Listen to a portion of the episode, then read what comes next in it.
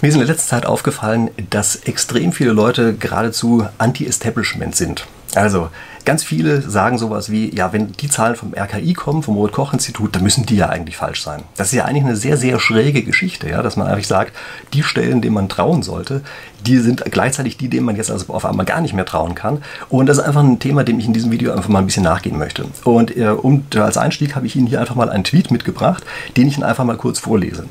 Äh, ich muss dazu sagen, dieser Tweet kommt also von einem Arzt, also der zeigt sich immer so in so einem weißen Kittel und sowas. Und dieser Arzt hat sich also auf die Fahnen geschrieben, evidenzbasierte Medizin zu propagieren. Ja, also der sagt, evidenzbasierte Medizin, davon wollte die Fahne hochhalten und äh, sich abgrenzen möchte von so esoterischem Zeug. Also was hier erstmal ein guter Ansatz ist, würde ich sagen. Ja?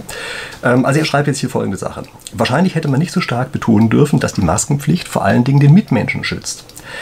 Um auch die Egoisten zu erreichen, hätte man wohl so tun müssen, dass man nur sich selbst schützt. Traurig. Okay, so, dieses traurig, äh, gebe ich durchaus recht zu dem Tweet, äh, mag vielleicht eine Anspielung auf Trump sein, aber die Stelle, die hier wirklich entscheidend ist, man hätte wohl so tun müssen, dass man nur sich selbst schützt. Und das ist etwas, da zieht es mir echt die Schuhe aus, muss ich Ihnen ganz ehrlich sagen. Also ein Arzt, der evidenzbasierte Medizin propagiert, stellt sich hier hin und sagt, Leute, im Sinne der Patienten müssen wir die Patienten einfach selber anlügen. Also das ist die Aussage, die er hier hat. Und jetzt denken wir mal kurz zurück. In der Anfangszeit äh, von der Corona-Geschichte, äh, da wurde von offiziellen Stellen uns immer wieder gesagt, wisst ihr was, Leute, Masken, die, sind, die nützen nicht nur nichts, sie sind sogar schädlich. Da kriegt ihr alle möglichen Erreger direkt an die Nase und so weiter. Sind ganz, ganz schädlich. Lasst um Gottes Willen bloß die Finger davon.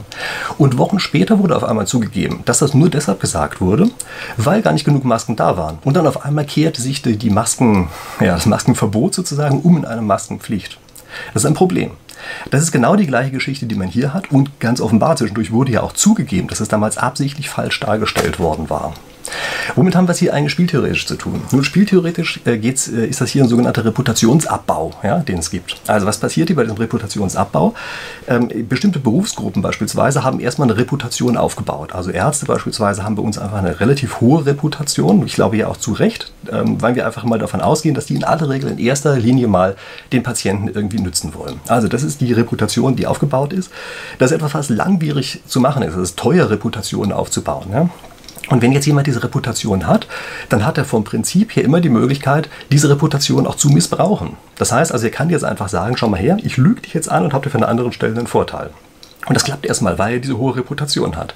Und das ist ja genau das, was dieser Arzt ja auch gerade macht. Ja, also der sagt ja, aufgrund meiner hohen Reputation oder sogar aufgrund der Reputation des Berufsstandes lügen wir jetzt die Leute mal in ihrem eigenen Interesse an. Ist ja nur zu deren Guten. Ja, also das ist genau dieser Reputationsabbau, äh, den man hier hat. Und man muss jetzt wissen, dass das eine extrem starke Asymmetrie drin ist. Also eine Reputation aufzubauen, dauert sehr, sehr lange. Sie abzubauen, wenn man dabei erwischt wird, geht ganz, ganz schnell. Und wir haben jetzt also schon zwei Fälle gehabt in, äh, bei diesem Thema Masken, ja, bei denen wir sozusagen die Leute erwischt haben, die Funktionsträger, wenn man so will, oder die Reputationsträger dabei erwischt haben, wie sie die Reputation abbauen und uns belügen aus irgendeinem anderen diffusen Vorteil heraus. Und diese Asymmetrie ist so stark, also muss ich Ihnen einfach mal eine Zahl für nennen, wenn Sie beispielsweise bei eBay einen Verkäufer haben, der 97% positiv hat, also nur 3% negativ, dann ist es einer, bei dem Sie wahrscheinlich Ärger haben werden danach. So, das heißt also, die negativen Fälle, die wir haben bei jemandem mit hoher Reputation, die zählen viel, viel mehr als die positiven Fälle. Also für einen negativen Fall brauchen Sie sozusagen 100 positive Fälle, um das einigermaßen ausgleichen zu können. Ja, also auf eBay ist das so ein ganz guter Wert, der relativ realistisch ist. Und das heißt also, diese Asymmetrie, die da drin steckt, macht diesen Reputationsabbau extrem teuer. Und das ist ein Teil des Grundes, weshalb eben im Augenblick offiziellen Stellen so wenig geglaubt wird, ja, weil sie eben manchmal tatsächlich bewusst gelogen haben, aus genau solchen Gründen heraus und damit Reputationsabbau betrieben haben. Aber die Geschichte geht noch weiter. Nämlich ist es, wenn man beim erwischt wird beim Reputationsabbau, ist es noch fast der gute Fall. Denn dann ist es so, dass man immer eins auf den Deckel kriegt und diese korrigierende Maßnahme, die sorgt dafür, dass man vorsichtig bleibt und ganz einfach sagt, uh, ich möchte meine Reputation eigentlich gar nicht abbaut, abbauen und deshalb eher sozusagen auf dem Pfad der Tugend bleibt. Stellen Sie sich mal vor, Sie werden lange Zeit nicht erwischt. Was jetzt passiert, ist, dass eine Lüge die andere nach sich zieht. Also Sie fangen erstmal an mit einer ganz kleinen Lüge. Ja? Sie haben eine hohe Reputation, fangen an mit einer kleinen Lüge, aus welchen Gründen auch immer. Ja?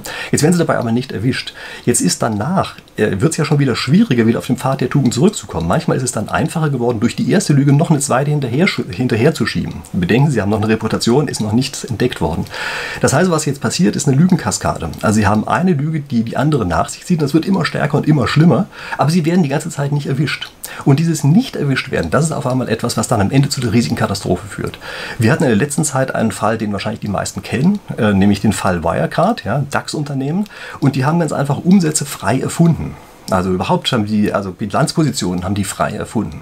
Das heißt, haben sie viel reicher gerechnet, als sie eigentlich sind. Und ich kann mir genau vorstellen, wie das passiert ist. Also ich habe da keine Insider-Informationen. Ja? Ich kann mir genau vorstellen, wie die reingerutscht sind. Die haben am Anfang erstmal gesagt, naja, das Geschäft ist jetzt gerade in diesem einen Augenblick nicht so gut, aber unsere Geschäftsidee, die ist ja toll. Also deshalb, ach, komm, wir erfinden das jetzt einfach kurz und nächste Woche haben wir das aufgeholt, kein Problem.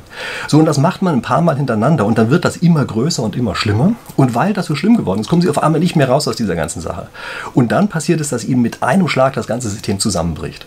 Ich habe da vor ein äh, paar Wochen auch mal ein anderes Video gemacht, ich verlinke Ihnen das hier. Äh, da geht es letztlich um die Vertrauensposition der Zentralbanken. Ja, wenn man so will, kann man also das, was ich in diesem anderen Video über Inflation erzähle, kann man auch so ein bisschen als äh, Reputationsaufbau respektive Abbau interpretieren. Ja, sozusagen die Bilanzposition und die Bilanz der Zentralbank sagt dann, wie viel Vertrauensvorschuss, Reputation sozusagen die Zentralbank insgesamt noch hat. Ja, also für wie gesagt, für den Fall, dass sich dieses andere Video angucken wollen. Ja? Und das bedeutet also, der schlimmste Fall ist der, dass lange Zeit das unentdeckt bleibt, kein Korrektiv da ist, nichts gegensteuert und auf die Art und Weise das Problem immer größer wird. So, wie, be, wie, beseitigt man jetzt so eine Situation eigentlich? Also, oder welche Ratschläge kann ich sozusagen für diese Reputationssituation geben? Also, ans Establishment, ja? also an die Leute, die in irgendeiner Form Reputation haben. Das gilt natürlich auch für Sie oder mich, ja? das gilt für alle, weil wir alle natürlich aus einem gewissen Grad Funktionsträger sind und eine Reputation haben. Also, Ratschlag Nummer eins ist, man darf unter, Gottes, ähm, unter gar keinen Umständen, Gottes Willen, wollte ich sagen, also man darf um Gottes Willen keinen Reputationsabbau bewusst vornehmen. Ja? Wenn Sie bewusst anfangen, Reputation abzubauen, machen Sie eigentlich fast immer einen Fehler. Denn der Aufbau der Reputation ist so viel schwieriger als der Abbau, dass sich das eigentlich fast nie lohnt. Also wenn, wir, wenn man schnelles Feedback hat, äh, dann lohnt sich ein Reputationsabbau eigentlich fast nie. Also es gibt Ausnahmesituationen, über die ich vielleicht nochmal ein eigenes Video machen werde. Ähm, aber im Normalfall ist es eigentlich der beste Ratschlag, den man geben kann. Ähm, um Gottes Willen niemals bewusst Reputation abbauen. Der Schaden ist extrem groß, meistens nicht nur für einen selbst, sondern auch für seine Umgebung. Ja, also diese äh, DAX-Geschichte da bei Wirecard, die sorgt einfach dafür, dass jetzt die gesamte deutsche Buchführung ja, der gesamte DAX sozusagen Reputation weltweit verloren hat. Also es ist ein extremer wirtschaftlicher Schaden, der für ganz Deutschland damit entsteht. Äh, vielleicht sogar auch noch für andere Länder gleich mit, ja, weil man die Buchführung stärker anzweifelt. Also das ist die Sache für meine Begriffe überhaupt nicht wert. Und äh, Ratschlag Nummer zwei ist, um daraus zu kommen, man braucht eine Community, die einem schnell Feedback gibt. Also das Problem ist äh, bei diesem Reputationsabbau, dass man häufig am Anfang aus Versehen reinschlittert. Also man macht mal einen Fehler. Ja? Oder man sagt sich, ach, das ist ja so eine kleine Lüge, die ist eigentlich gar keine Lüge. Wir sind ja schnell und gut dabei, uns selber selbst zu betrügen. Ja? Also man rutscht rein, sozusagen unschuldig oder fast unschuldig. Und dann ist man aber einmal auf diesem Pfad und wird aber nicht erwischt. Die Reputation ist ja noch hoch. Dann kommt man in diese Lügenkaskade rein. Und dann wird es immer schlimmer, wenn keine ausgleichenden Gegenströmungen da sind, die einen wieder zurückholen. Ja? Also wenn man sich schnell eine negative Bewertung einfängt auf Ebay, dann weiß man, oh Mist, jetzt habe ich es echt übertrieben und kommt wieder zurück auf den Pfad der Tugend. Wenn man aber lange Zeit damit durchkommt und kein Feedback wirklich zu einem durchdringt, dann hat man ein Problem und deshalb braucht man eine Community, die dafür sorgt, einen bei solchen Stellen ganz schnell wieder auf den Boden der Tatsachen zurückzuholen und einem die Dinge zu sagen, die auch, die man selber eigentlich in dem Augenblick ja nicht hören will, ja, aber die man braucht, um hier ganz einfach seine Reputation insgesamt zu behalten. Ja? Also man verliert die dann zwar einmal kurz, ein gewisser Teil wird abgebaut, aber durch das schnelle Feedback sorgt man dafür, dass man sagt, okay, habe ich verstanden und baut dann seine Reputation wieder weiter auf. Und ich muss hierfür nochmal auf diesen Tweet hier drauf gucken. Ähm, der hat nämlich 6541 Gefällt mir Angaben, zumindest zu dem Zeitpunkt, zu dem ich ihn ausgedruckt habe. 6541 Leute sagen, ja, es ist völlig in Ordnung, lieber Arzt, völlig in Ordnung, dass du deine Patienten anlügst. Und das ist ein ganz klares Zeichen dafür, dass sich dieser Arzt einfach mit Klakören, mit Ja-Sagern umgeben hat, die eben nicht mehr dieses Korrektiv für ihn darstellen. Das ist natürlich bequem, ja, also schön, sich die ganze Zeit beweihräuchern zu lassen. Und das ist wahrscheinlich das, was offizielle Stellen bei uns im Augenblick auch sehr stark gesagt haben. Also es ist angenehm, wenn man alle negativen Stimmen einfach stumm schalten kann, einfach sagen kann, nee, die kommen nicht zu Wort, dürfen gar nicht ran und sind alle doof ähm, und kommen nicht an heran. Das ist natürlich nett, wenn man das über eine lange Zeit machen kann. Man fühlt sich da erstmal gut.